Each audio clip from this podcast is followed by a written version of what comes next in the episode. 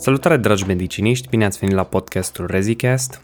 Astăzi va fi un episod ceva mai lung pentru că voi aborda un subiect mai larg și anume glomerulopatiile. Hai să-i dăm drumul. Începem cu câteva generalități. Glomerulopatiile sunt a treia cauză de insuficiență renală cronică după diabet și hipertensiune.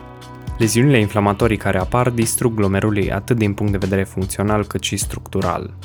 Prin natura acestor afecțiuni, injurile glomerulare sunt simetrice și bilaterale, însă uneori acestea pot face parte dintr-o afectare sistemică, cum este în lupusul eritematos sistemic.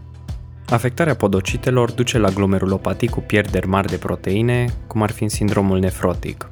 În cazul afectării endoteliului și celor mezangiale, va apărea glomerulonefrita cu hematurie, proteinurie și hipertensiune.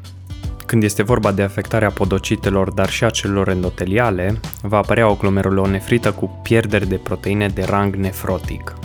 Acest rang nefrotic face referire la sindromul nefrotic, care sugerează o proteinurie mai mare de 3,5 grame de proteine pe zi, hipoalbuminemie, edeme, lipidurie și hiperlipidemie.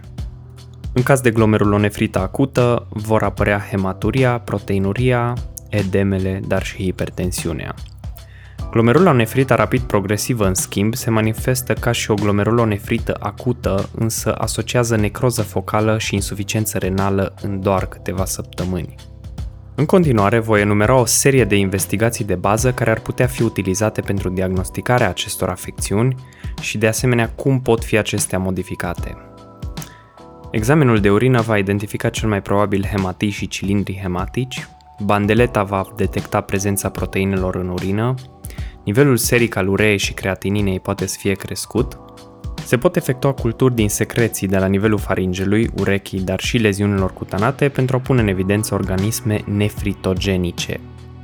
Titrul ASLO, adică antistreptolizina, poate să fie crescut în nefrita post-streptocorcică nivelele de C3 și C4 pot să fie scăzute. Anticorpii antinucleari sunt prezenți în titru semnificativ în cazul lupusului eritematos sistemic.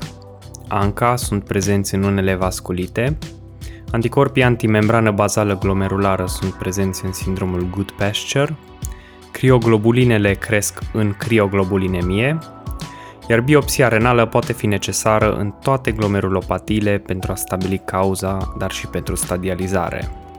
Sindromul nefrotic reunește o serie de semne și simptome care ne dă de înțeles că filtrarea glomerulară este perturbată. Din acest sindrom face parte proteinuria masivă peste 3,5 grame pe 24 de ore, care se soldează cu hipoalbuminemie, pentru că aceasta a fost eliminată prin urină din cauza filtrării nefuncționale. Ficatul răspunde în mod patologic la această hipoproteinemie globală prin sinteză de lipoproteine care duce la o dislipidemie, Edemele care apar sunt cauzate de pierderile proteice și pot fi cel mai ușor sesizate dimineața în regiunea palpebrală.